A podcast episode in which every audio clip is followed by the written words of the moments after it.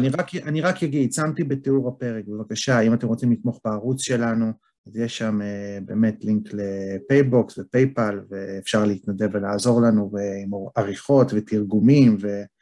Uh, אנחנו צריכים אתכם, אנחנו צריכים את העזרה הזאת.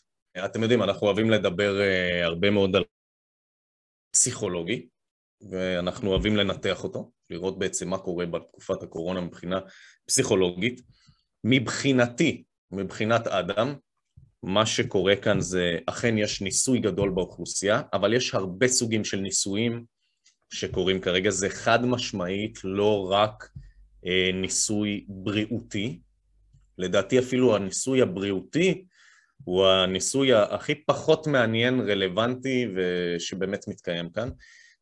לדעתי יש פה מעבדת ניסויים תודעתית אחת גדולה, היא הרבה יותר מעניינת אותי, התהליכים שם הרבה יותר מורכבים, ויש הרבה המרות של אה, כל מיני מודלים שאנחנו הכרנו על הפרט, ופתאום אנחנו מתרגמים אותם למס, לא, לאוכלוסייה הכללית, להמון. אני רואה את זה הרבה מאוד פעמים, ולדעתי יש פה בכלל מעבדת ניסויים בסקייל אחר, ברמה התודעתית, ברמה ההתנהגותית, זה הניסוי האמיתי שקורה כאן, חברים, לדעתי, להבנתי. כל הנושא הזה של הקורונה, אין פה באמת מחלה והחיסון לא באמת עוזר, הוא סתם פלסבו, אז מבחינתי. אז לא, לא רואה פה איזה ניסוי משמעותי שקורה, חוץ מברמה התודעתית. הדבר היותר משמעותי שקורה כאן זה בעצם אה, אה, הדבר שעליו אנחנו תמיד היינו מדברים זה אפקט הפלסיבו, אוקיי? כולנו יודעים מה זה פלסבו, כולנו יודעים אה, איפה הנושא של הפלסבו נמצא, אה, אבל אף אחד לא כל כך מדבר על הדבר היותר מעניין, שהוא האח הרע של הפלסבו, שהוא אפקט הנוסבו, אוקיי? אפקט הנוסבו הוא אפקט לדעתי הרבה יותר מעניין מאפקט הפלסבו, ובואו נראה רגע מה קורה שם.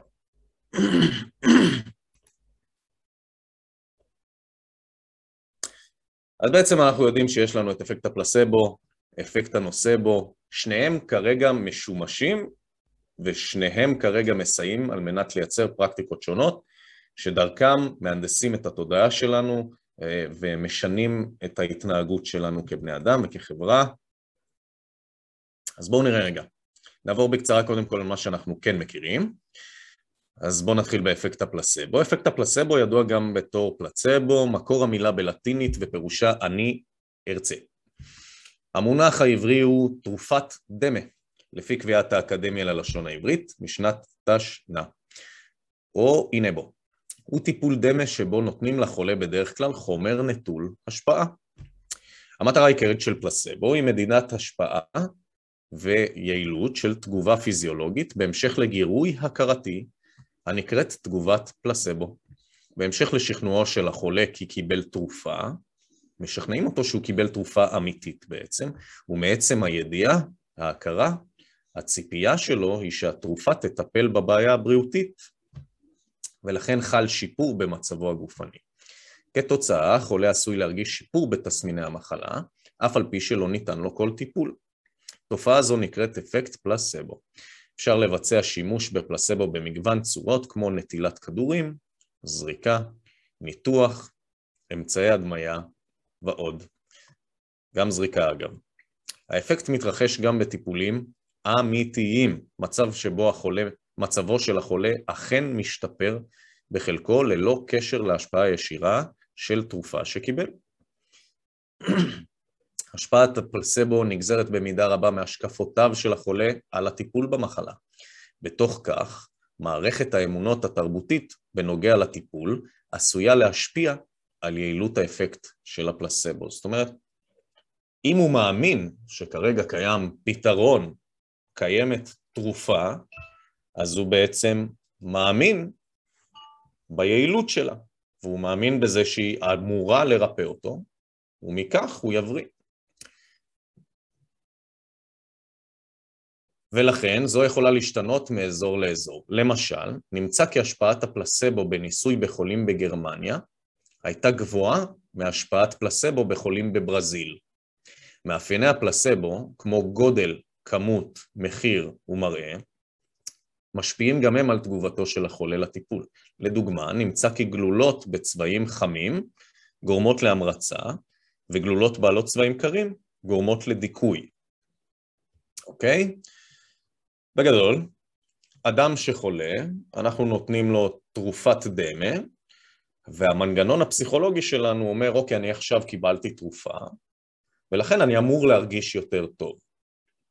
ואז בפועל מתקיימים שינויים פיזיולוגיים ופסיכולוגיים שגורמים לי באמת להרגיש טוב ולהתגבר על המחלה. זה בעצם מה שקורה בתרופת פלסבו. אגב, יריב, עכשיו שקראתי את זה, מה עניין אותך בזה? למה התחברת? אתה אומר לי פלסבו, אני חושב כל אלה שקיבלו את החיסון והם סתם חושבים שהם מרגישים יותר טוב בגלל שהם כאילו, הם קיבלו את הפלסבו, אבל הם חושבים שהשתפר להם המצב כי הם אה, פסיכולוגית. אתה יודע מה הטריד אותי? מה שהטריד אותי זה שאם אנחנו נניח עכשיו בארצות הברית, בארצות הברית, היות ואנחנו רואים שהשפעת הפלצבו נגזרת במידה רבה מהשקפותיו של החולה על הטיפול במחלה, כן. בתוך כך מערכת האמונות התרבותית בנוגע לטיפול עשויה להשפיע על יעילות אפקט הפלצבו. אז עכשיו בארצות הברית לצורך העניין, המדינה מחולקת לשתיים. דמוקרטים רפובליקנים, הדמוקרטים הם לגמרי בעד החיסון, דוחפים אותו ואומרים שהוא יעיל, ולכן התודעה שהם משרים על הקהל היא שהחיסון יעיל, ולכן אם הוא פלסבו, ברמה התודעתית הציבור יאמן את עצמו להבין שהוא אמור להבריא. הבנתי אותך. בצד השני יש לך את הרפובליקנים, שבעצם אומרים לך החיסון לא יעיל.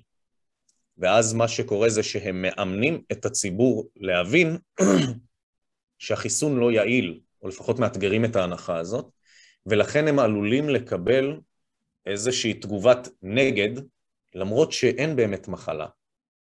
הם עלולים לקבל תגובת נוסיבו.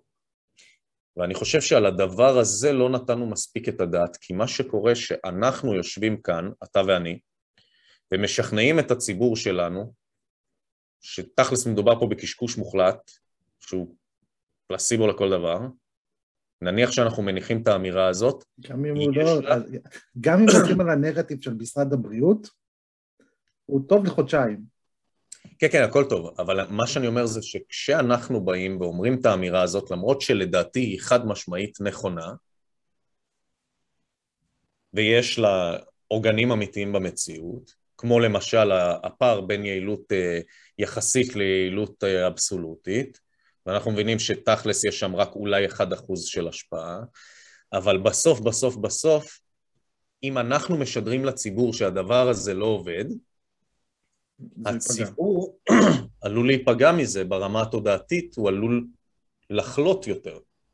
ואנחנו רוצים רק את טובת הציבור שלנו, ולכן אף אחד עדיין לא העלה את הנקודה הזאת, ולכן אני חושב שחשוב להעלות רגע את הנקודה הזאת בגישה של איך אנחנו משפיעים על דעת הקהל של הציבור שלנו, של האוכלוסיית הלא מחוסנים, גם בארץ וגם בכלל בעולם.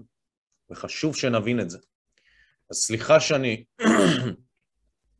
אולי דורך פה על איזה יבלת, אבל טובת, טובתם ובריאותם של אנשינו חשובה לי, ולכן חייב שאנחנו נהיה ביקורתיים גם כלפי עצמנו וכלפי הדרך בה אנחנו מתנהלים. אז בואו נמשיך הלאה.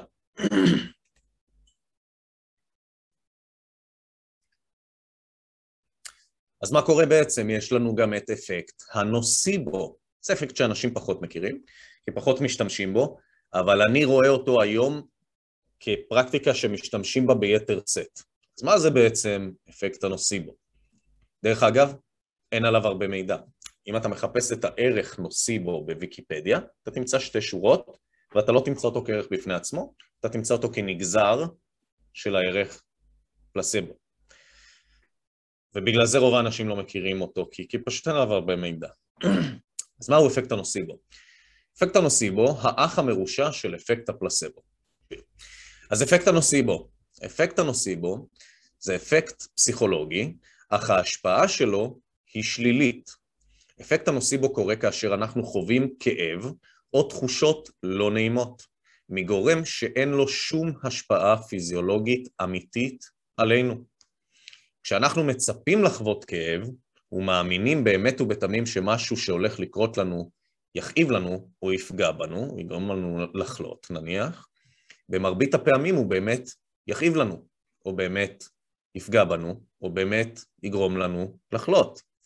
ניסויים רבים שנעשו בנושא, לדוגמת טיפול ניסיוני באיחוי שברים על ידי לייזר, בפועל העירו על ידו של הנסיין עם עט לייזר רגיל, שאפילו לא גורם לחימום ברבע מעלה. וכמובן שלא עושה כלום ושום דבר מבחינה פיזיולוגית. לנסיינים נאמר שהטיפול אמור לכאוב, ובכל רגע שהכאב הופך לבלתי נסבל, עליהם להגיד מיד ולבקש להפסיק את הטיפול. עם הזמן, המטפלים מעלים את עוצמת הלייזר על ידי סיבוב כפתור, שכמובן לא מחובר לשום דבר. בנוסף, שחקנים בחדר ההמתנה העידו על כאב גדול מאוד מהטיפול בפני הנסיינים שחיכו בתור. מה קרה בעצם? הנסיינים אכן ביקשו להפסיק את הטיפול בשלב מסוים. הם העידו על כאב חד, התחממות של העצם וכו'. המעניין הוא שהם גם התחילו להזיע. כלומר, זה לא היה רק תודעתי, הייתה גם תגובה פיזיולוגית לרמת החום שהם הרגישו מהלייזר. להתנשף בכבדות, והדופק שלהם עלה. אם אנחנו מאמינים שלפסיכולוגיה יש השפעה חיובית על הרגשתנו, כדאי שנזכור שהדבר נכון גם מהבחינת ההשפעות השליליות. מה אתה אומר על זה? זה ההפוך של החיסון, זה קורונה, לא? אז uh, אתה עלית על זה, חביבי. אז מה אני אומר? לא ידעתי על קיומו של הדבר הזה בכלל, אבל אוקיי. נכון, אבל בשביל זה אני כאן, חביבי, כדי שאתה תדע וכדי שכולם ידעו. אז בוא נשים לב מה קורה כאן, תסתכל רגע, יריב. זאת בעצם ההשוואה שלי.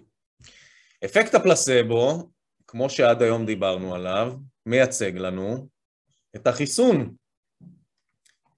אפקט הנושא-בו מייצג לנו בעצם את הנגיף. חברים, זאת הסיבה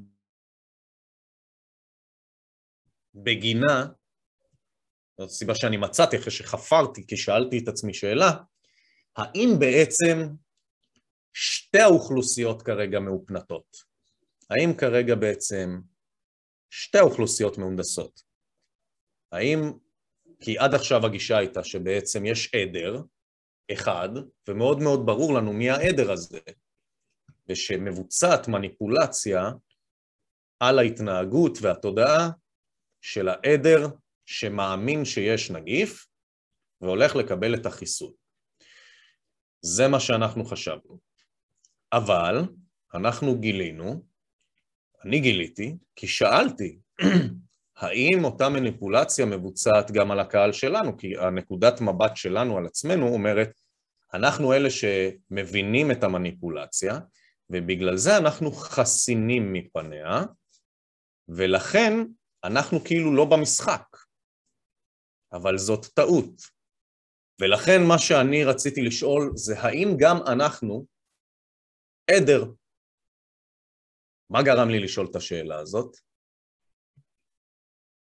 כשהתחלתי להסתכל על ההפגנות מהצד, במקום להיות חלק מההפגנות.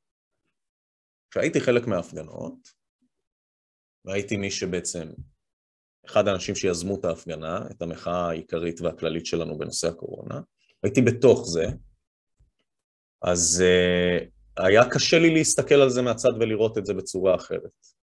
אבל ברגע שלקחתי רגע צעד אחורה, והתחלתי להסתכל על הדברים מהצד, התחלתי לשאול את עצמי, אני מגיע למקום שבו בעצם אני הולך אחרי אנשים שמוליכים אותי למקום שאני לא יודע לאן הוא, בלי שיש שקיפות נגיד, אף אחד לא אומר לי לאן הולכים. אני לא יודע את זה מראש. אני בעצם מובל אומרים לי מה לומר, ואני אומר את זה, חוזר על זה, בין אם אני מבין מה אני אומר, או בין אם אני לא מבין מה אני אומר, ואני מקבל מסרים בצורה חד-כיוונית, זאת אומרת, יש איזושהי במה שעליה עולים אנשים, והם אומרים לי מסר, ואני מקבל אותו. אני לא נמצא בשיח. ולכן היה מאוד מאוד חשוב לי לנסות לחשוב על פורמט שבו זה לא יתקיים, שבו אני לא ארגיש שאני סוג של עדר. כי אנחנו, הדבר הראשון שאנחנו רוצים זה לא להיות חלק מאיזשהו עדר, כי אנחנו אנשים ביקורתיים עם חשיבה עצמאית, עם אמירה עצמאית וערכית וחשובה שיש לכל אחד ואחד מאיתנו, שהיא גם לפעמים שונה. ולכן התחלתי לבחון את זה מהצד. המסקנה שלי הייתה שיש כאן תהליך של היפנוזה, שהוא לא חל רק על צד אחד, אלא הוא חל במקביל גם על הצד השני. פשוט יש שני תהליכים שעובדים בנפרד, אבל הם עובדים על שתי האוכלוסיות. וזאת ביקורת שאני נותן קודם כל לעצמי. אני לא יודע אם אתם מזדהים איתה, אני לא יודע אם אתם מרגישים אותה, אני לא יודע אם גם אתם חווים את זה, אבל מהאפשרות שהייתה לי רגע להסתכל על הדברים מהצד, בחנתי את זה, ועל עצמי הרגשתי שיש מצב שזה קיים. מה אתם חושבים? אני תכף אתקדם עם זה הלאה, אבל בואו בוא נראה בינתיים מה אתם חושבים. הרגשתי את אותו הדבר לגבי המחאות, כשזה הרגיש לי לא נכון, ולכן הפסקתי לבוא. מצד שני, לא מצליח לי ליישב איך אפשר לעשות שינוי בלי כוח ההמון ובלי הרוב. אני בהתלבטות בנושא. גם אני באותה התלבטות. יש חשיבות אדירה למחאה, אנחנו יודעים מהי. החשיבות האדירה היא בקביעת קווים אדומים והגדרת מרחב הציות, יותר נכון הגדרת מרחב האי-ציות לממשלה. יש לזה ערך עצום, וככל שהוא מגובה ביותר אנשים, הקווים האדומים האלה יותר ברורים, ואז אין סגר ארבע בחגים, כמו שהיה עכשיו, לדוגמה. סופר חשוב, סופר קריטי, אבל איך אנחנו מביאים חדשנות? כי יריב, אתה ואני אנשי חדשנות. אנחנו אוהבים להיות יצירתיים, אנחנו אוהבים לחשוב על רעיון ולהפוך אותו למציאות, אנחנו אוהבים להביא חזון, לקחת אותו הלאה, ואני חושב שמול האתגרים שעומדים מולנו, שהם אתגרים חדשים של הדור החדש, הכלים של הדור הישן לא יהיו מספיק אפקטיביים. למרות שהרעיון הסופי שאליו מובילים אותנו הוא רעיון מאוד מאוד ישן, דיקטטורה, פשוט היא דיגיטלית, בסדר? אבל הכלים שמובילים אותנו הם חדשניים, הפרקטיקות של הנדסת התודעה הן יוצאות דופן ב- ב- ב- בחלוציותם, למרות שיש הרבה שיטות ישנות ונושנות שמשתמשים בהן כי הן תמיד עבדו טוב, אבל יש פה מידה של חדשנות, והמידה הזאת של החדשנות צריכה להתבטא גם בפעולות שלנו. ולכן אני ניסיתי לחשוב על קונספט אחר, חדש, חדשני לחלוטין, שיוכל לקחת אותנו הלאה. אני אשתף אתכם על זה בפרק הבא, כי זה לא הנושא של הפרק הזה. סקרנת. כן, אבל אני רוצה רגע לשמוע עוד קצת. הפג... אה, אדם, פעם ראיתי אותך באחת ההפגנות וחשבתי שאתה עושה פרובוקציות כי לא הכרתי את התוכן. אחרי שהבנתי, אני מבין כמה לא טוב להיות שיפוטי. תודה רבה. תודה רבה. בוא נראה. אני חושב שזו סקאלה שכל אחד מוצא את עצמו בתוכה היכן שהוא רוצה, הכי חשוב להיות ביחד, זה נכון מאוד. זה חשוב שזה יתקיים, וחשוב שזה יהיה. אני פשוט חושב שזה חשוב שנמצא גם דרך שזה יהיה הרבה יותר טוב. ואנחנו נעשה את זה. אנחנו נביא את החדשנות הזאת גם לנושא הזה של השטח, ומכאן אנחנו נייצא את זה לכל האנושות החוצה. מה שנקרא, מציון תצא תורה. ואנחנו צריכים להביא את החדשנות הזאת גם לשם. מה עוד? רק כשאלפים ישטפו את הרחובות דברים יזוזו, ראה ערך בריטניה, צרפת, בד... זה נכון, נכון, אני מסכים עם זה לחלוטין. אני מסכים עם זה לחלוטין, זה כמובן לא הדבר היחיד שצריך לקרות, אבל זה דבר משמעותי שחייב להתקיים. זה כן, מה עוד? לא למסכה, לא לזריקה במסה, בלי אלימות לא פחות חזק ממך, גם נכון. טוב, יאללה, התקדמנו. היפנוזה של ההמון. אז עכשיו שראינו שבעצם יש תהליכים שמתקיימים על שתי האוכלוסיות, ויש לנו תהליך שמתקיים גם על החיסון, אבל יש גם תהליך שגורם לנו להרגיש חולים במקביל. זאת אומרת, כמו תמיד, הם מוצאים, אני אחזור שנייה שוב לקודם, רגע רק כדי להעביר את הנקודה הזאת, כמו תמיד הם מוצאים, יוצרים גם את הבעיה, ואז הם מספקים לך את הפתרון. כלומר, להבנתי, אין באמת נגיף. זאת אומרת, נניח שיש נגיף, הוא לא באמת מסוכן. עד גיל 70, למעלה מ-99% יש להם את היכולת לשרוד אותו, ורוב האנשים שימותו, המסה הגדולה, היא מעל גיל 80, כאשר תוחלת החיים בישראל היא 82 ובחלק מהמדינות בעולם היא 84, אבל המסה הגדולה של התמותה היא אחרי השנים האלה. ולכן, גם אם יש נגיף, הוא לא קטלני, הוא לא בעיה, זה כלום, זה שום דבר, יש גם תרופות שיכולות לטפל בזה ביעילות גבוהה, אין בעיה באמת. מה יש? יש מערכת שמייצרת את אפקט הנוסיבו, שגורם לנו לחשוב שאנחנו חולים, והוא מייצר אנשים חולים, הוא מייצר חברה חולה. ואז הוא בא ואומר, חברים, יש לנו חברה חולה, צריך למצוא לזה תרופה. ואז בעצם הוא מביא לנו את אפקט הפלסיבו בצורה של חיסון, ומגדיר לנו את זה כתרופה. אוקיי, זאת הפרקטיקה. כל זה מתקיים על ידי איזשהו סוג של היפנוזה של ההמון. למה זה בעצם היפנוזה של ההמון? כי זה בעצם מצב תודעתי שבו צריך להשאיר את ההמון במצב התודעתי הזה. הוא צריך להישאר במשך תקופה ארוכה באותו מצב תודעה. אז איך זה קורה? היפנוזה, בואו נקרא להיפנוזה בגדול. היפנוזה, מהי היפנוזה? היפנוזה היא אמצעי שיש לה מהפנט כדי להשפיע תודעתית עם השלכות פיזיות על המאופנת.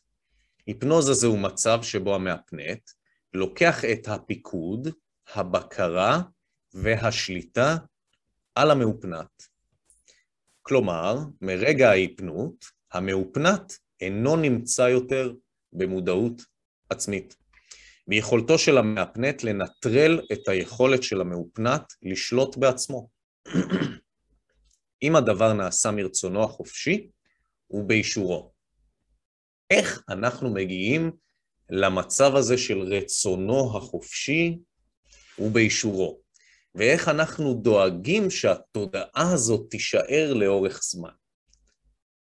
זה החוזה הזה שאנחנו בעצם מחדשים בכל חצי שנה. איך אנחנו מחדשים את החוזה הזה? אנחנו בעצם מסכימים לקבל את החיסון כדי לקבל את הזכויות שלנו, ובעצם אנחנו מאשרים לממשלה שאנחנו מוכנים לחדש את החוזה הלאה, על ידי אקט סימבולי של קבלת החיסון. וכך אנחנו משמרים את אותה תודעה ומעריכים אותה שוב עוד חצי שנה ועוד חצי שנה ועוד חצי שנה. ולכן שאומרים לך שהיעילות של החיסון יורדת, זה לא היעילות של החיסון יורדת, זה רמת האמון הציבורית יורדת. למה? כי אם חיסנתי אותך, ועכשיו אתה מרגיש בטוח ומוגן, אז אתה מרגיש שאין בעיה יותר. ואם אין בעיה, אז איך אני אקח לך את הזכויות?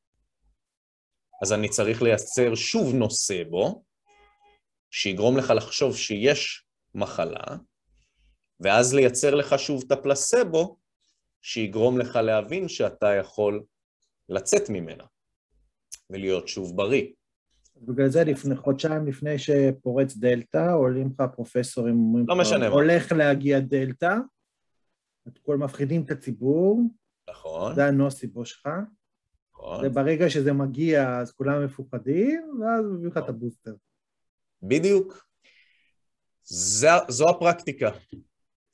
אבל זה צריך כדי שאתה תהיה במצב האופטימלי של התודעה הזאת, חשוב מאוד שזה יהיה אם הדבר נעשה מרצונו החופשי ובאישורו.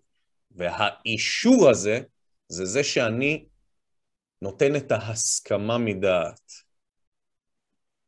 אני מאשר את זה. הבנת? טוב, כתוב שאתה גם יכול להיות בניגוד לרצינות. אבל זה יהיה פחות אפקטיבי. בוא נמשיך הלאה. ואם המעשה יכול להיעשות, אה, אה, אוקיי, אם הדבר נעשה מרצונו החופשי ובאישורו, ואם המעשה יכול להיעשות גם בניגוד לרצונו החופשי של המאופנת, אה, זה יכול גם להיעשות, סליחה, בניגוד לרצונו של המאופנת, שזה על ידי זה שעושים תו ירוק. אתה בעצם כופה עליו לעשות את זה. אבל אז האפקט הוא אחר, כי למשל מי שכפו עליו לקחת את החיסון השני, הוא לא שש לחדש איתך את החוזה לחיסון השלישי.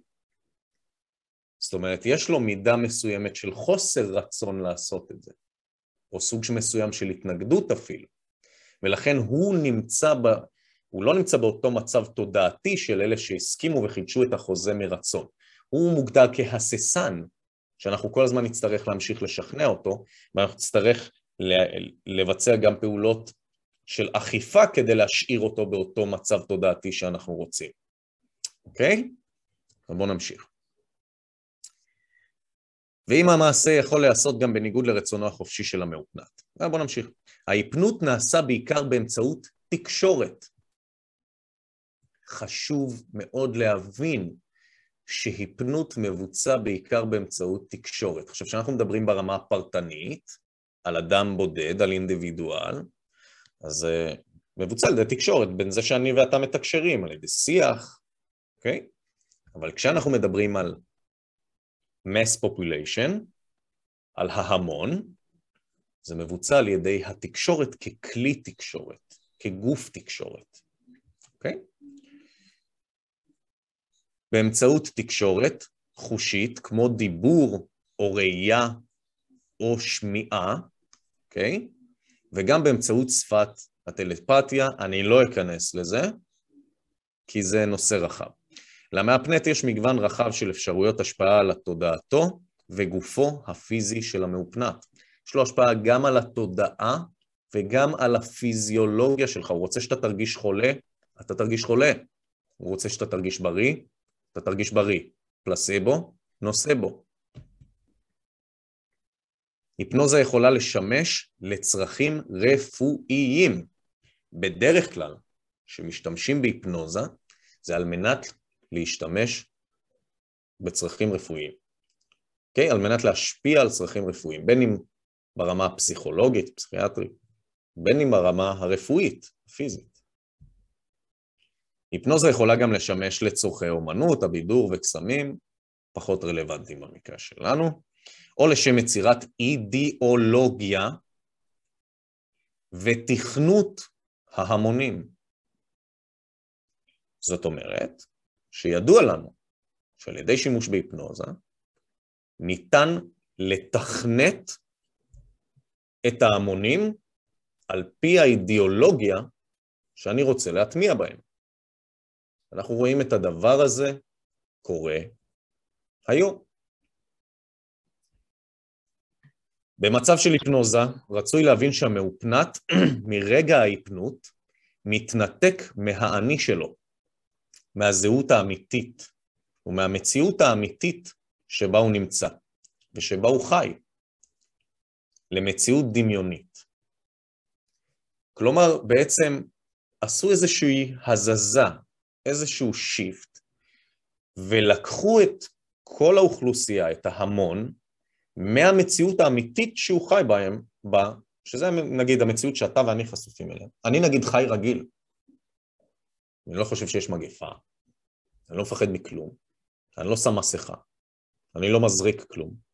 אני הולך לכל מקום כמו שתמיד הייתי הולך, אני פשוט פועל אותו דבר, אני מחבק אנשים, אני לא שומר על שום ריחוק. אני חי רגיל, הולך לכל מקום שהייתי הולך. חוץ מזה שאני נגד תו ירוק פשיסטי, אז אני לא הולך למקומות שהם אה, בעד התו הירוק, או פועלים לפי התו הירוק, אבל זה כי אני לא מתכוון ללכת אליהם, אבל אני גם לא אלך אליהם גם אחרי שהתו הירוק ייגמר, כמו שלא הלכתי אליהם כשהתו הירוק הקודם נגמר. אבל זה מהבחירה שלי. אבל בגדול אני הולך לכל מקום, חי רגיל לחלוטין, כאילו שום דבר לא השתנה. אבל את האנשים שחתמו על החוזה, הצליחו להזיז מהמציאות האמיתית למציאות הדמיונית שבה יש מגפה גלובלית, עולמית, אנשים מתים בסין, נופלים כמו זבובים בסין, חרדה קיומית וקץ האנושות. בית החולים מפוצץ בחולים קשה שכולם לא מחוסנים. ממש הזוי לחלוטין. אבל uh, אני אתייחס רגע לתגובות שלכם כדי לוודא שבאמת המסר הועבר עד כאן, ש- שיש הבנה ואז נמשיך. אז בואו נראה, אני חושבת שהחיסונים גורמים למחלה וכך משמרים את המגפה. אנחנו הראינו את הקורולציה הזאת הרבה מאוד פעמים.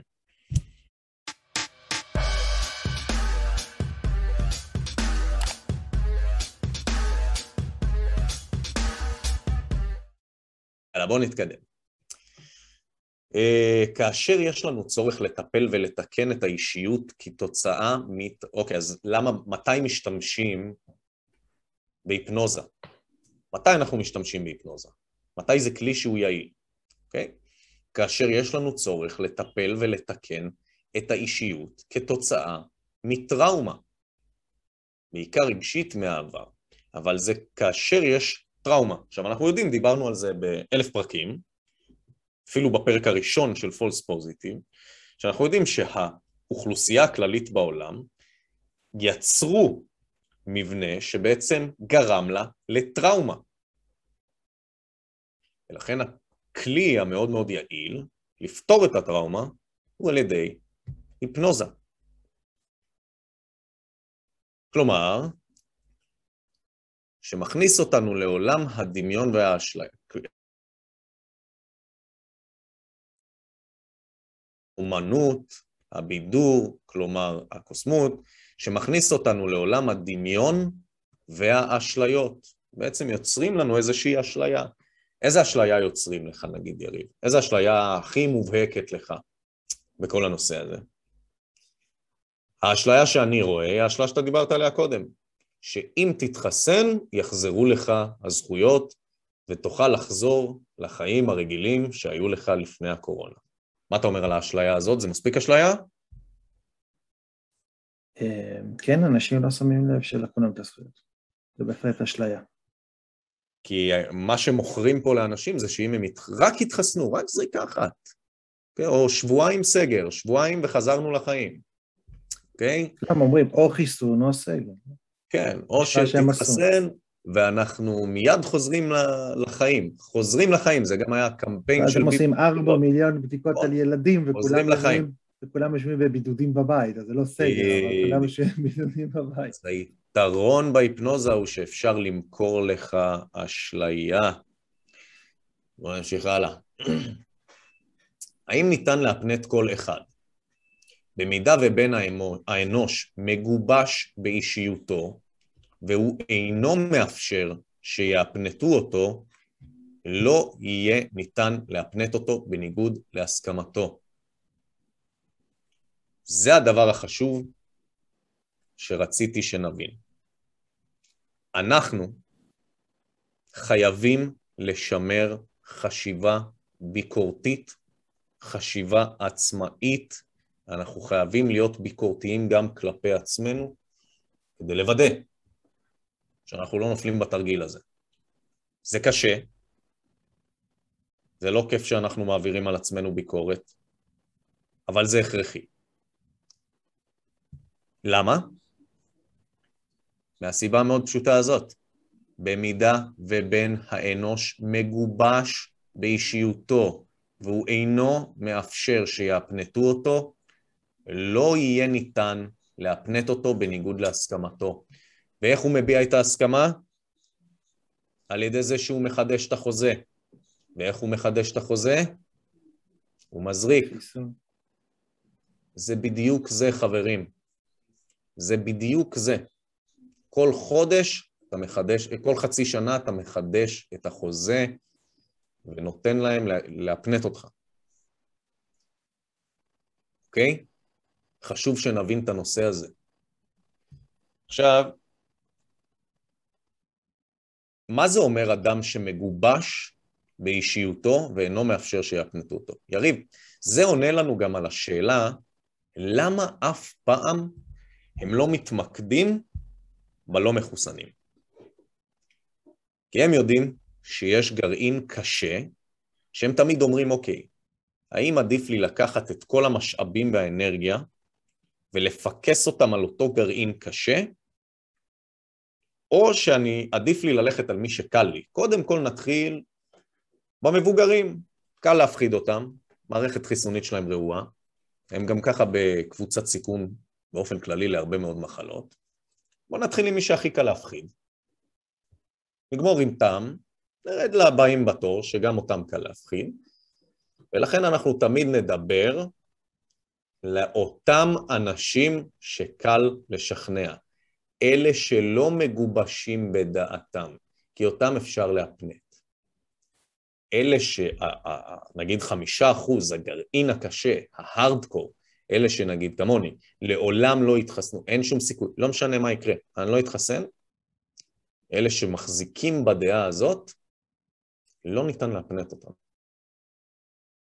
אם אתה זוכר, הייתה את, ה... את הסשן הזה ב-INSS של דן אריאלי נתן להם ייעוץ איך לטפל ב... איך לשכנע את הציבור להתחסן? הראינו נכון. את זה כמה פעמים. אה, אז יש שם קטע שבו הוא אומר להם, יש את האנשים שהתחסנו ויש את האנשים שלא התחסנו. ויש נכון. באמצע אנשים שהם הססני חיסונים. נכון. אני תכף אגע בזה. אל תיגעו, ב... אל תיגעו בחבר'ה שלא, הוא אומר את זה במפורש, אל, ת... אל תתעסקו איתם. תשאירו אותם לסוף, אל תתעסקו איתם. ואז בנט יגיע ויתעסק איתם.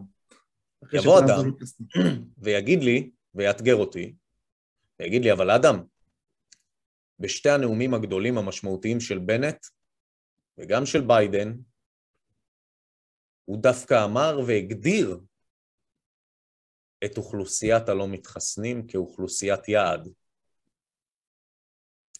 אז בואו נזכיר לכם שאנחנו ניתחנו גם את זה. נכון, עם החמשת שלבי אבל. כן.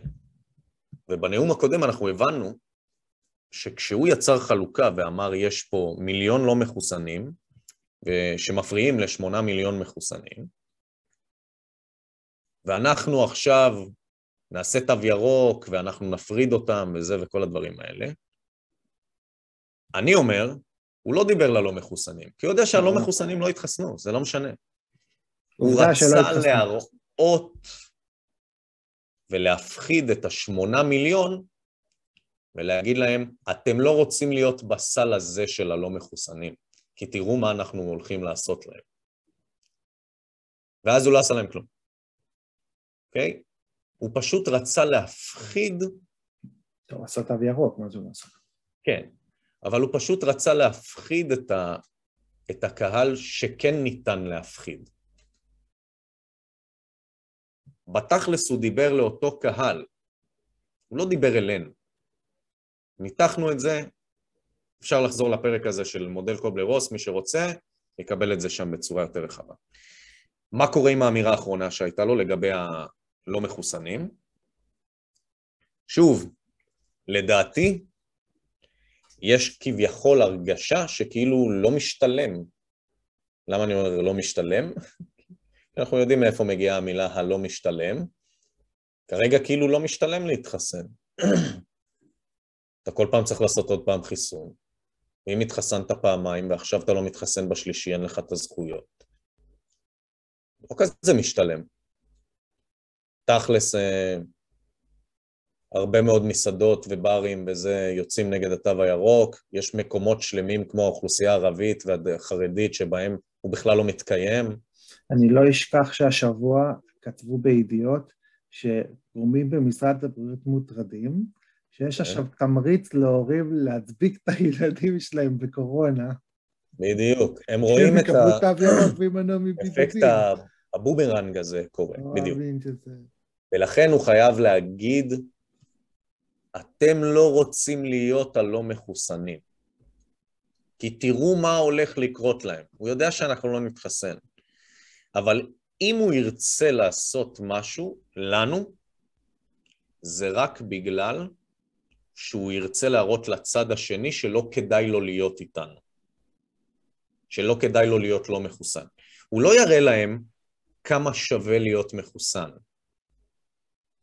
הוא יראה להם כמה לא שווה להיות לא מחוסן. זאת הפרקטיקה. כלומר, הוא לא יבוא ויגיד, בואו נוסיף לכם דברים, בואו ניתן לכם עוד זכויות, בואו ניתן לכם עוד תמריצים. הוא ימשיך לגרוע להם מהזכויות. הוא ימשיך להשאיר גם אותם תחת מגבלות של תו ירוק. גם את אלה שבחרו, שבחרו להתחסן. הוא ימשיך לכפות עליהם להיות במצב שבו כל חצי שנה הם יצטרכו להכניס חומר ניסיוני שפוגע ומייצר תופעות לוואי להם ולילדים שלהם. הוא לא ייתן להם עוד זכויות. הוא ישאיר אותם גם עם פחות זכויות. אבל בנו הוא יפגע יותר. אני רק רוצה לחזק אותך שכאילו, עכשיו קראתי היום, שהם הולכים להכניס אולי את החיסון של אסטרזניקה, שוב פעם יכול להיות שזה בלון ניסוי. למה הם רוצים להכניס את החיסון של אסטרזניקה שכבר נמצא? שכבר נמצא. שכבר נמצא. וכבר ניתן. למה? הוא לא נמצא הרבה זמן, אבל הוא כן נמצא. למה? מה שהם כתבו שם, שהם הבינו שיש שמונה אחוז מהציבור שלא יתחסן, בגלל שהוא לעולם לא יכניס לעצמו חיסון mRNA, ואסטרזניקה זה חיסון אחר, זה לא mRNA, אז הם חושבים שאם הם יביאו לפה חיסון של והוא גם ניתן רק במנה אחת, לא צריך שלוט, ולא, ויעילות, למרות שיעילותו פחותה מה-mRNA, זה מה שכתוב שם, הוא חיסון שהוא, שהוא יעילותו לא יורדת עם הזמן. זה מה שהיה כתוב שם, נשמע לך. אוקיי. היום. הם הבינו שאי אפשר להתעסק עם זה, הם נותנים אלטרנטיבה אחרת לכאלה שהם לא מחוסנים להתחתן באסטרזניקה, שיש לו, לדעתי, לפי מה שאני ראיתי, יותר תופעות לוואי. לא, זה חיתום לא שעצרו אותו באיזשהו שלב, לא? אם אני לא טועה, או שרק... זה היה Johnson and Johnson, אבל זו אותה טכנולוגיה, אני מבין. כן, אבל... אני לא מבין כלום בחיסונים, סליחה. החיסון של... סתם הצחיק אותי, כאילו, ה framing. בוא נסתכל רגע ברמה העסקית, בסדר? מדינת ישראל טוענת, סבבה? שאין חוזה בלעדיות עם פייזר. בגלל זה זה יצא יום אחרי, זה ברור. בדיוק. כי אנחנו טוענים שיש הסכם בלעדיות עם פייזר. מה הבעיה בזה שאתה אומר שיש הסכם בלעדיות עם פייזר? יש פה חור בעלילה שהם לא תפרו אותו. כי יש חוק מונופולים. אתה לא יכול להיות מונופול בישראל. יש הגבלות על מונופולים. אתה לא יכול להיות מונופול, עוד מעט תדבר על מונופולים. שנייה, שנייה, שנייה, שנייה. בסדר? שנייה, שנייה. יש כל מיני הגבלות על מונופולים בישראל. אין את זה במדינות אחרות בעולם, אבל אחת הדרכים לדוגמה, סתם דוגמה, יש בזק והוט, נכון? הוט יכולה לגדול יותר ממה שהיא קיימת, אבל אם היא תגדל, היא תוגדר כמונופול, תצטרך לשלם יותר מיסים, יהיה לה יותר הגבלות. עדיף לה, מבחינת העלות תועלת, להגיע לתקרה הזאת, שהיא בדיוק אחוז אחד לפני שהיא הופכת להיות מונופול, ולא להפוך להיות כאלה. אוקיי? אז היא תמיד תישאר במצב שבו היא מגיעה עד לאחוז אחד הזה לפני, או חמישה אחוז, או, לא, או כמה שהיא מצליחה להגיע במקסימום עד לאותה נקודה, היא לא, תרצ... היא לא תשאף לעבור את הנקודה הזאת, אוקיי? עכשיו, שוב, לא יודע איך זה ברמה הבריאותית, אני יודע ברמה העסקית, שוק המזון, כל, הגז, כל הדברים האלה, בסדר? פחות מכיר ברמה הבריאותית, לא יודע, לא רוצה לומר סתם. אני מניח אבל שברגע שיש הגדרה של מונופול על אה, תעשייה מסוימת, אז יש איזה שהם כלים כאלה ואחרים להגביל אותה. איך אני דואג שזה כאילו לא יהיה מונופול? אני כאילו שם עוד מישהו, תחרות, נותן לו איקס אחוז מהשוק רק כדי שלא ידברו ויגידו שיש בלעדיות וזה וכל הדברים האלה. כי ראינו שברגע שהתחילו לדבר ולומר יש חוזה בלעדיות עם פייזר, שנייה אחרי זה אמרו לנו מה פתאום, יש עכשיו גם חיסונים של אסטרוזניקה. וגם מודרנה.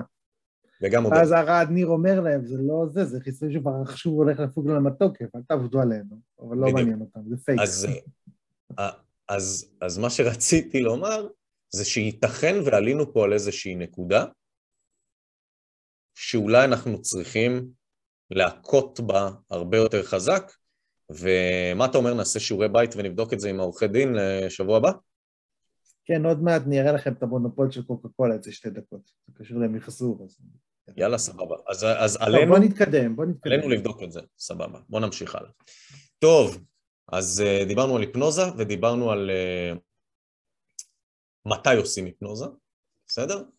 ובואו נראה עוד קצת משהו של איך זה קורה, איך משמרים את ההיפנוזה, אוקיי? אז איך משמרים את ההיפנוזה? מידע חדשותי שחוזר על עצמו ונקלט אצלנו יגרום לנו להיכנס למצב של היפנות. זה כמו שאמרתי קודם, שזה עובד על ידי תקשורת ברמה האינדיבידואלית, ככה זה עובד על ההמון דרך ערוצי התקשורת. ממש אומרים אומרים לך את זה בצורה הכי פשוטה שיש. מידע חדשותי שחוזר על עצמו ונקלט אצלנו, יגרום לנו להיכנס למצב של היפנות, וליצור לעצמנו את הדמות והמציאות שרוצים שבה אנו נימצא ונחיה. אחד לאחד, זה בדיוק מה שקורה כאן כרגע, אוקיי? Okay? לכן, מודעות עצמית מאפשרת לנו להיות ערים להשפעות חיצוניות. יש דבר מאוד מאוד חשוב במה שאתה ואני ועוד הרבה מאוד אנשים עושים. בזה שאנחנו מפרקים לכם את הפרקטיקות, כדי שתבינו את המניפולציה שמבוצעת עליכם, ואז תפתחו חסינות כלפיה, אוקיי? שזה בעצם ייצר מצב שבו תהיה לכם מודעות עצמית שתאפשר לנו להיות ערים להשפעות החיצוניות, ואז אנחנו נהיה חסינים מפני זה, אוקיי? ולנטרל את ההשפעה שלהן עלינו, כלומר, רצוי להתייחס באופן רגוע, שזה מה שאנחנו מנסים לעשות. אנחנו לא עושים סרטונים של חצי שעה, אנחנו לא עושים סרטונים של רבע שעה, ואנחנו לא עושים הפחדות. אנחנו מדברים בצורה רגועה, שקולה, אנחנו מדברים כמה זמן שצריך, גם אם זה שלוש שעות וגם אם זה ארבע שעות. אנחנו לא באים עושים אייטם של שתי דקות, דוחסים בו את כל מה שאפשר ואף אחד לא מבין שם כלום. פשוט מדברים בצורה רגועה, מנסים להעלות את התדר, כדי שההבנה באמת תתקיים והחומר באמת יחלחל. אוקיי? אבל זאת הסיבה שאנחנו עושים את זה. הרבה פעמים שואלים אותי, אדם, נו באמת, מה הפרקים של שלוש-ארבע שעות? כן, בגלל זה. בואו נמשיך. כלומר, חשוב להתייחס באופן רגוע, רציונלי וענייני לעצמנו ולחיים. מה שאישיותנו הנוכחית, הרגשית, האמוציונלית והלא עניינית אינה יכולה להכיל כיום. היפנוזה עצמית מתייחסת לרמת מודעות מתקדמת, שבה נוכל לנטרל את הצורך שלנו בגורם חיצוני, כמו במאפנט. אבל אם יש לי ביקורת על עצמי, ואני מודע לעצמי, אז אני לא צריך שמישהו אחר יסביר לי דברים עליי, כי אני אדע אותם עליי. נוכל לנטרל את הצורך שלנו בגורם חיצוני כמו במאפנט. מסקנה, בהיפנוזה המאפנט לוקח את הפיקוד, הבקרה והשליטה מבחינה תודעתית, ואת התפקוד וההפעלה מבחינה פיזית על המאופנת. סיכום, התודעה שלנו היא מי שאנחנו, צופה במתרחש בתוכה כהולוגרמה, כסרט שהוא בתלת מימד, מה שמתרחש אצלנו ביום-יום. במידה ובן האנוש מאופנת מרצון, המאופנת מאפשר למאפנט לשדר לתוך תודעתו שדר אנרגטי, סרט שהוא תלת מימד כהולוגרמה. הוא פשוט מאפשר לו לגרום לי לחיות בסרט שלו, בסרט שהוא רוצה שאני אחיה, ולא במציאות. בסדר? אבל המסר במאמר, וזה דבר מאוד מאוד חשוב, הוא שתופעת ההיפנוזה מתאפשרת לרוב בהסכמה לצורכי בריאות. ובידור, אבל בריאות בעיקר. כן. במקרה שלנו מתאפשרת לרוב בהסכמה לצורכי בריאות. ואיך אני מסכים לצורך הבריאותי? זריקה הזאת בכתף, שמחדשת את החוזה שלנו כל חצי שנה, ומאפשרת להמשיך את המצב התודעתי שבו אני מאופנת למשך עוד חצי שנה. אז כשאומרים לכם, לדעתי, רגע, רגע, בדיקה, עוד משפט. בדיקה זאת, לדעתי בדיקה זה גם כן. יכול להיות. אבל מאוד מאוד חשוב שנבין, בסדר? גם בדיקה, כן, זה אומר אני משחק במשחק, סבבה, אני לא רוצה, אבל אני במשחק. אז חברים, תעבדו על התודעה שלכם, תהיו מודעים לעצמכם, אתם לא צריכים שמישהו אחר יאמר לכם עליכם דברים, אתם לא צריכים שמישהו אחר יאמר לך שאתה חולה ואתה עכשיו צריך להוכיח לי שאתה בריא. אתה צריך לדעת שאתה בריא, שיש לך מערכת חיסונית מצוינת, ושאתה מרגיש טוב, ושהכול בסדר איתך. וזה הכל. ופשוט לדעת את הדבר הזה, כמו שאתה יודע שיש, עכשיו בחוץ יש חושך, וכמו שאתה יודע שבבוקר יש אור. זה הכל. לא לתת לאף אחד לבלבל אותך, ולאף אחד להטעות אותך, ולהיות קשוב לעצמך. זה הכל. ולהקשיב לנו, כי אז אנחנו מדי פעם נותנים איזשהו משהו שמפיל את האסימון, ובאמת יעזור לנו להתגונן מול הפרקטיקות האלה ולהישאר בצד הלא מאופנת. בסדר? בוא נמשיך הלאה. אז מה בעצם אנחנו הבנו? שההיפנוזה הזאת היא עובדת, אבל היא עובדת בכמה, ב, ב, בכמה צורות, אוקיי? Okay? יש את מי שמחדש וולונטרית, כי הוא ממש מאמין בזה, אה, את החוזה, מדובר על 30% מהאוכלוסייה, אוקיי? היפנוזה משפיעה ברמה הזאת, הכי אפקטיבית, על 30% מהאוכלוסייה בלבד. 30% מהאוכלוסייה באמת ממש מאמינים בדבר הזה, אוקיי? אחר כך יש 40 אחוזים, שזה אני קורא להם הססנים, או בשמם השני, הנאנסים להתחסן. בסדר? אונסים אותם, פשוט ככה, אין לי מילה אחרת לתאר, משדלים אותם, אונסים אותם, כופים עליהם, אבל בסוף מצליחים. זה 40 אחוז. יש את הלא מאופנתים, שזה הלא מחוסנים, זה עוד 30 אחוז. זה הפילוח, שעליהם לא עובדת ההיפנוזה. הם איכשהו פיתחו חסינות כי רמת המודעות שלהם, התודעה שלהם היא במצב טיפה יותר גבוה מהמקום שרוצים להביא אותנו. לכן תמיד תנסו לעלות ברמת התודעה שלכם. ואז תוכלו לראות את הש... המספרים האלה זה, זה מדעי או שזה ככה? כן, כן, כן, כן, כן, כן. בסדר? יש איזה פרופסור שנותן על זה הרצאה מרתקת שממש בא לי שתראו אותה, פשוט היא שעה של הרצאה, אולי אני אתן את הלינק. ממש בא לי שתראו אותה. הוא נהדר. יריב ממש בא לי שנראיין אותו. אוקיי? אבל בסוף, 30 אחוז הארדקור לצד הזה, מאופנתים לגמרי, עיוורים לחלוטין. אגב, ברגע שאדם מאופנת, הוא כבר לא עצמו. זה אומר שהוא, עליו היא שייכת למישהו אחר, היא שייכת למהפנט. ולכן אנחנו שואלים את עצמנו, איך יכול להיות שאדם משכיל כל כך, שיש לו שלושה תארים, ושהוא, זה המקצוע שלו, ושהוא חכם ומשכיל בכל תחום אחר בחיים, לא מבין. אז זאת הסיבה, כי זה לא הוא בשליטה כרגע. מי שבשליטה זה המאפנט, לא המאופנת.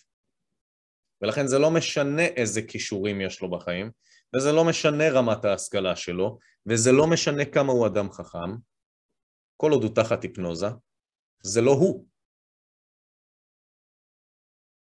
הוא רק מבצע את הפעולות שהמאפנט קובע לו לבצע. בסדר? הקרב שלנו פה בעצם הוא על ה-40% האלה. ה-40% האלה תמיד ילכו עם הרוב. הם תמיד ילכו עם הרוב.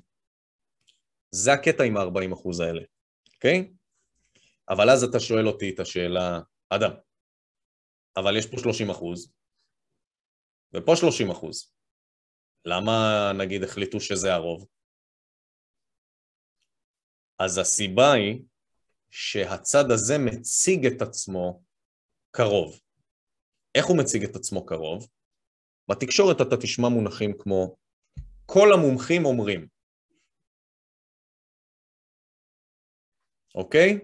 או כל המחקרים טוענים, מראים. לא רק זה, יש עוד משהו. נו? הם גיל, גיל, גילינו השבוע mm-hmm. שהם ניפחו את המספרים של המחוסנים. מנפחים את המספרים. הם עדכנו, את, מניפולציות על המספרים. עדכנו למטה את מספר המחוסנים מנה ראשונה. נכון. הם תמיד ינסו להציג... זה היה לנו ברור שהמספרים האלה... את עצמם כרוב על ידי הרבה מאוד סוגים של פרקטיקות, ביניהם גם הצגה של המספרים כרוב, או למשל, הנאום של בנט, מה הוא עשה בו? הוא אמר, יש שמונה מיליון ומיליון, שזה לא המצב. זה לא המצב. המצב הוא שיש שלושים, ארבעים, שלושים. בגלל זה החבר'ה אצלנו מתעקשים כל הזמן לומר, אדם גם אלה שנאנסו להתחסן ונכפה עליהם להתחסן, הם גם בצד שלנו, צריך לדבר גם איתם, והם צודקים. למה? כי הם לא אלה. תכלס, בנט יש לו ביד רק את אלה. אלה ביד שלו, כן, אין מה לעשות, אלה ביד שלו. אבל מנגד, כל אלה לא ביד שלו בכלל, בשום דרך. עכשיו הקרב הוא על אלה. הסיפור ייעצר תמיד... כשבבוסטר הבא-40 האלה לא יתחסנו. מה הבעיה שלהם עם הבוסטרים? ופה הכשל בשיטה שלהם. שבכל סבב הם מגדילים אותנו ומקטינים את עצמם, ולכן השיטה שלהם תיגמר. היא תיגמר. היא תיגמר. מהסיבה המאוד פשוטה שבשלב מסוים הם כבר לא ייתפסו כרוב. כי בין חיסון אחד לשתיים, בואו נתחיל, מ-0 ל-1 מיליון לא התחסנו נגיד, בסדר? מ-1 ל-2, 500 אלף לא התחסנו. מ-2 ל-3, בינתיים הם חיסנו רק 3 מיליון אנשים, זה אומר ש-3 מיליון אנשים כבר לא התחסנו. וזה רק מעביר עוד ועוד אנשים אלינו. כל סבב זורק אלינו עוד נגלה. וה-40 אחוז האלה זה עדר, חברים, זה פשוט עדר, אין מה לעשות, זה המנטליות פה. הם הולכים איפה שהרוב. ולכן בסוף זה משחק של מספרים, ובסוף כל עוד לא יבצעו פעולות נוספות אחרות שאני יודע כבר מה נגיד הם יכולים לעשות, במצב הטבעי, בסוף כל ה-40% האלה עוברים אלינו. זה המצב, ואז אנחנו הרוב, אוקיי? אז בואו נדבר רגע על... בוא נחתור לסיום. זה, זה, זה השקף האחרון. אז בואו נדבר רגע על תנועות הקהל. אוקיי? זה כבר לא מגיע מהפן של פסיכולוגיה, אה, הוא גם מגיע קצת מפסיכולוגיה, זה יותר מגיע מהתחום של תקשורת. אוקיי? בתקשורת אנחנו יודעים לנתח שיש שתי תנועות קהל כלליות, אוקיי? זה כמובן מתחלק להרבה יותר מזה, וכל דבר הופך להיות תת-קטגוריה ותת-קטגוריה וזה, אבל בסוף יש שתיים כלליות. אוקיי? יש מה שנקרא עגלת המנצח, ויש את עמדת האנדרדוג. רוב האנשים מתחברים לעמדת המנצח. בואו ניקח דוגמה מהספורט, זה מה שנקרא יריב אוהדי ניצחונות, נכון? עכשיו ברצלונה מנצחת קבוע, אז אני אוהד של ברצלונה. מחר ברצלונה מפסידה, אני הופך להיות אוהד של ריאד. בסדר? זה אוהדי ניצחונות. הם יודעים לנצח, והגלורי הזה של הניצחון, הוא סוחף אנשים אחריו, ואנשים גם אוהבים להיתפס כווינרים, והם לא אוהבים להיתפס כלוזרים, ולכן רוב האנשים אוהבים ללכת אחרי עגלת המנצח, זה שמוביל ויודע לתת בראש, בסדר? טוב, כולנו פה מרגישים כמה לא נעים זה להיות לא, לא בראש. בצד המפסיד, סבבה? כולנו פה על ה... אבל יש אנשים, כמוני למשל, שהם אוהבים תמיד לבוא מעמדת האנדרדוג. עמדת האנדרדוג זה אנשים שמסתכלים על דוד וגוליית, והם בעד דוד בסיטואציה הזאת. כי הם אומרים איך החוצפן הזה, הקטן הזה, חושב שהוא יכול לנצח את הענק הזה שנמצא מולו. וזה מעניין אותם. כי הם אומרים, מה גורם לו לחשוב לעזאזל ולקחת את הצ'אנס ואת הסיכון ובכלל לצאת מול אותו ענק ולחשוב שהוא עוד יכול לנצח אותו. זה תמיד דבר שמעניין אותי. לא שאני רואה איזה מישהו סתם שבא ולזה, מישהו שמחליט שלא מעניין אותו כמה גדול ומפחיד הצד השני, הוא יודע שיש לו את כל הכלים ללכת ולתת לו בראש, ולנצח גם. אז אני אוהב את האנשים האלה, זה אולי גם בגלל שברמה העסקית זה הבחירה שלי לעשות. אני תמיד הולך עם סטארט-אפים. סטארט-אפים זה יצור שהוא מתחיל חסר משאבים, אין לו שום כלים, הכל בהתנדבות, זה הכל חזון על נייר, ואז הוא צריך לי, לי, לעבור הרבה מאוד משברים ולנצח בהרבה מאוד תחנות בדרך, שאין לו שום סיכוי, ומול הרבה קשיים, ובסוף, אם אתה הצלחת, אז אתה בטופ.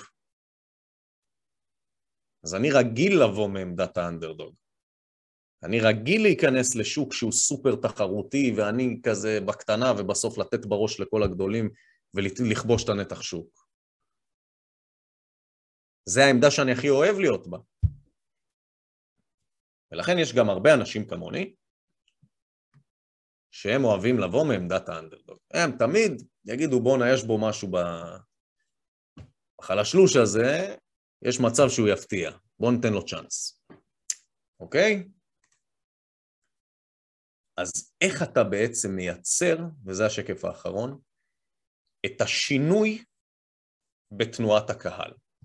איך אתה מצליח להפוך ממיעוט לרוב? איך אתה עושה את זה? אז אני פעם, בריאיון שהיה לנו עם דני וידיסלבסקי, הסברתי את זה בקטנה, והסברתי, כי הוא כתב את הספר על אה, סודות השיווק של ביבי, ואני אמרתי לו שכשקראתי את הספר, נהניתי מאוד לקרוא, אבל יש לי עוד משהו שהוא יכול להוסיף לשם, ואחד הדברים שביבי ידע לעשות הוא לדעת לקחת ולכבוש את שתי תנועות הקהל. והוא חריג בנוף שעושה את זה, זאת אומרת, לא הרבה מנהיגים ידעו לעשות את זה לפניו. ורוב האנשים בכלל לא חקרו את הנושא שאני אומר לכם כרגע. איך אנחנו מצליחים לקחת את שתי תנועות הקהל? אז ביבי ידע לעשות את זה. הוא הצטייר גם בתור ווינר, כזה שבעצם תמיד מנצח, כבר עשרים שנה בשלטון, לא רואה אף אחד ממטר, ענק מול גמדים, זאת אומרת, הוא תמיד הציג את עצמו כליגה אחרת, בנט, לפיד וזה, זה, אה, היה את התשדיר שהוא צריך להיות גננת בגן ילדים, ושהם הגן ילדים, הוא תמיד מגדיל את עצמו לעומתם, והוא ה winner הבלתי, המנצח הבלתי מעורער. מצד שני, הוא מציג את עצמו גם כאנדרדוג. איך הוא מציג את עצמו כאנדרדוג? על ידי זה שהוא בא ואומר, אני נלחם מול השחיתות של המערכות הגדולות, ה deep state שיש כאן, אני הולך נגד מערכת המשפט, אני הולך נגד מערכת האכיפה, אני הולך נגד ממשל הפקידים, אני הולך נגד המערכות הגדולות והענקיות, ואז הוא מצליח להצטייר גם כאנדרדוג. וככה הוא מצליח לייצר סחף של שתי תנועות הקהל, שזה דבר אדיר, שלמד אותו טראמפ מביבי. ואז הוא עשה בדיוק את אותו הדבר. הוא גם מצטייר כווינר, מיליארדר, שמצליח לתת בראש בעסקאות, שהוא כל הזמן זוכה, ושהוא הווינר האולטימטיבי האמריקאי, שהכל אצלו זה זהב, ו- ו- ויש לו את האישה שהיא איזה, אתה יודע, הטרופי וייף המושלמת, והכל זה, יש לו אימפריית נדל"ן נחשקת, במיקומים הכי נבחרים. אז הוא הצליח להצטייר כווינר הבלתי מעורער. מהצד השני הוא הציג את עצמו גם כאנדרדוג, אני הולך להילחם ב deep state, אני הולך להילחם ב pedophile ring, אני הולך להילחם בשחיתות של הדמוקרטים, אני הולך להילחם במערכת המשפט ובקרטלים, ואני הולך להילחם בתאגידים, ובסין וברוסיה. ואז הוא הופך להיות גם האנדרדוג. והוא הצליח בזכות זה, בזכות הפרקטיקה הזאת, להביס את הדמוקרטים ולהיבחר להיות אה, נשיא ארצות הברית. כי שניהם הצליחו לעשות את אותה פעולה הזאת, שאותה אנחנו צריכים לעשות. איך אנחנו עושים את זה? הדבר הראשון זה שאם אנחנו מראש נגדיר את עצמנו כמי שהולכים רק נגד ה-New World Order, נגד הסדר העולמי החדש, נגד ביל גייטס וכל הטייקונים וכל כוחות הרוע ונגד השטן ונגד מה שאתם רוצים, זה הכל נכון. אז אנחנו נישאר רק בעמדת האנדרדוג. איך אנחנו מצליחים גם להיות נגד עגלת המנצח? אתה חייב להגדיר גם יעדים ריאליים, יעדים ריאליים, שבהם אתה תצבור הצלחות על חשבון מי שנמצא מולך, חשבון הממסד. זאת אומרת, אתה צריך גם להבין שיש יתרון במאבק שהוא גם ברמה הרק לוקאלית, לפחות מבחינת הגדרת המטרות. כי אז כביכול זה נתפס בעיני אותם 40 אחוז, שהם לא מכירים את העולם ולא רואים אותו כמונו, אוקיי? אתה צריך לגרום להם לחשוב שאתה ווינר. איך אתה עושה את זה? על ידי זה שאתה הרבה יותר עקשן, ודרך אגב, לאורך כל ההיסטוריה, האימפריות הכי גדולות נפלו על ידי אויב קטן ועיקש. ככה הם נפלו. כי הוא פשוט שחק אותם. כמו שלמשל, לא יודע, הפלסטינים עושים למדינת ישראל. פשוט שחיקה נוראית של עשרות שנים, שבסוף אנחנו מגיעים לוויתורים ו- ו- ודברים, פשוט שחיקה של אויב שהוא קטן משמעותית, אבל הוא עקשן, וזה שוחק מערכות גדולות. הם פשוט לא מבינים איך הם מוציאים כל כך הרבה משאבים על דבר שהוא כל כך מינורי וקטן ושולי מבחינתם, מבחינת הפרופורציות. אוקיי? Okay? ואז אתה מתחיל לצבור ניצחונות. אתה מתחיל לצבור ניצחונות קטנים, כי לצד השני יש את הפריבילגיה לומר, לבחור את הבטלס שלו. הוא יכול להגיד, הקרב הזה לא משתלם לי. אני מעדיף לתת בראש בקרב הבא שהוא יותר חשוב ולנצל את המשאבים שלי שם, ולכן אני אוותר בקרב הזה, אני אתן להם את הקטנה הזאת, אני אזרוק להם את העצם הזאת. ואז אתה צריך לקחת את העצם הזאת ולהדהד אותה כמה שיותר, כדי שכמה שיותר אנשים יחוו את זה כהצלחה גדולה ואדירה שלך בדרך למטרה. ואז אתה יוצר מצב שבו הוא צובר הפסד, ואתה צובר ניצחון. ואז אתה צריך להתעקש איתו על עוד משהו, כי בינתיים הוא צובר עליך מלא ניצחונות. אבל אז אתה מתעקש איתו על עוד משהו. ואז אתה צובר עוד ניצחון, אבל הוא צובר עוד הפסד. וחשוב שאתה כל הזמן תהדהד גם פנימה לחברים שלך שאתה ניצחת, וגם לאותם 40 אחוז שאתה ניצחת, אבל גם תהדהד שהוא הפסיד. וככל שאתה תצבור עוד ניצחון קטן, ועוד ניצחון קטן, ועוד ניצחון קטן, הוא, יפס, הוא יצבור עוד הפסד ועוד הפסד ועוד הפסד ועוד הפסד, ובסוף אתה מגיע למצב שבו העגלה מתהפכת. ואותו קהל שאוהב ניצחונות, יגיד, בואנה, מה זה? אני בעגלה הלא נכונה, אני כבר לא בעגלת המנצח. בואנה, אני מפסיד, ועוד פעם הפסדנו, ועוד פעם הפסדנו, והצד השני עוד פעם ניצח, ועוד פעם ניצח, ועוד פעם ניצח. די, נמאס לי שאני כאילו אמור להיות הווינר ואני כל פעם מפסיד. חלאס, אני עורק, אני הולך לצד השני, אלה הווינרים. ופה כל המאזן מתהפך, ואתה הופך להיות הרוב, כי ה-40 אחוז הופכים להיות איתך כ-30 ואתם הופכים להיות 70 מול 30 שזה הם, והם הופכים להיות המיעוט. וזה בדיוק הפרקטיקה וזה בדיוק המהלך שאנחנו צריכים לעשות, לדעת איך אנחנו הופכים להיות גם אנדרדוג, שזה סבבה, אנחנו אחלה אנדרדוג, אבל לדעת איך אנחנו גם מצליחים לייצר יעדים ריאליים שלפיהם אנחנו נצטייר כווינרים, והצד השני יצטייר כלוזר. ואז מגיע השינוי. נדע ונשכיל לעשות את זה, אנחנו ניצחנו.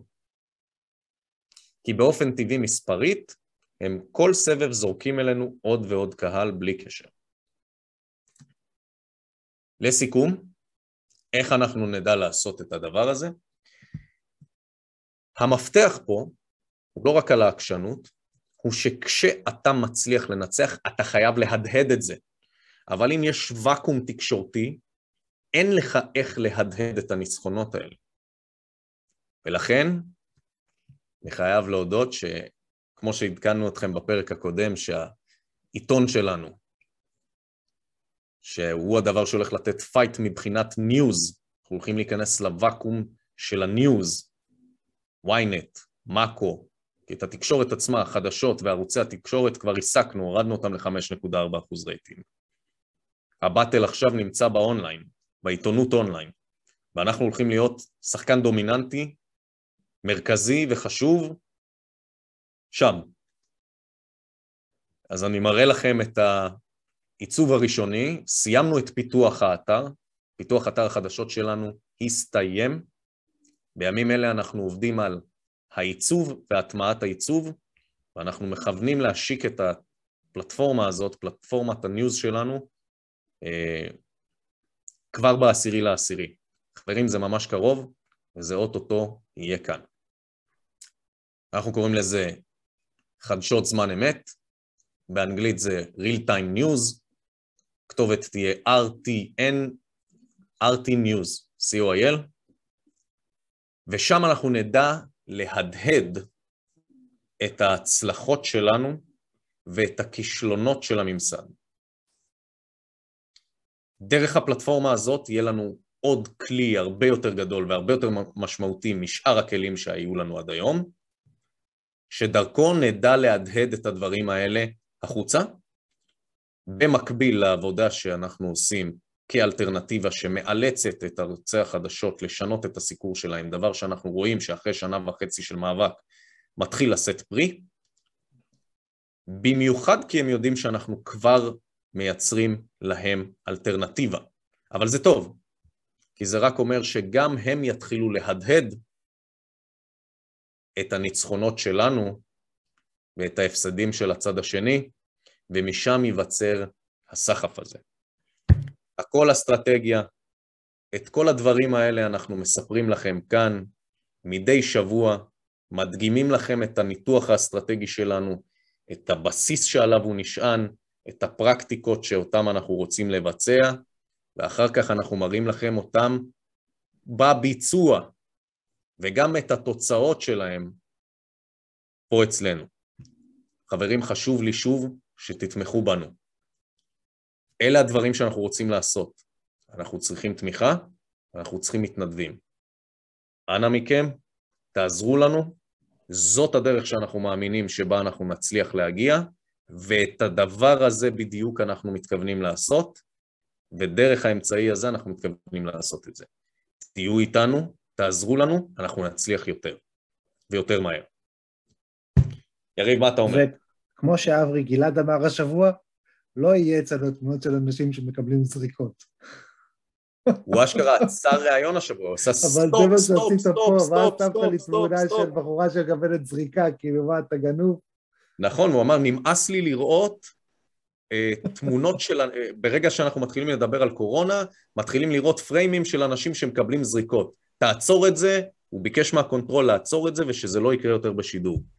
בפעם הבאה הוא לא, הוא לא ירדם. עוד שנייה אברי גלעד יבקש סליחה ביום כיפור מציבור הלא מחוסנים בישראל. בפעם הבאה הוא לא ירדם מול הבן אדם של מדעת, אלא הוא יעיף אותו משם. לא יאומן, לא יאומן. לא יאומן. טוב. חברים, אפשר למצוא אותנו בכל הערוצים, גם בספוטיפיי, גם ב, כמובן ביוטיוב, ברמבל יש תכנים של קורונה שאנחנו לא מעלים ליוטיוב, טלגרם, יש הרבה דברים, אה, בפייסבוק כמובן, ואפשר. טלגרם שלנו עובד, לעזור לנו. תיכנסו לטלגרם. ולעזור לנו גם בפייבוקס ולטלגרם, ותלחצו subscribe.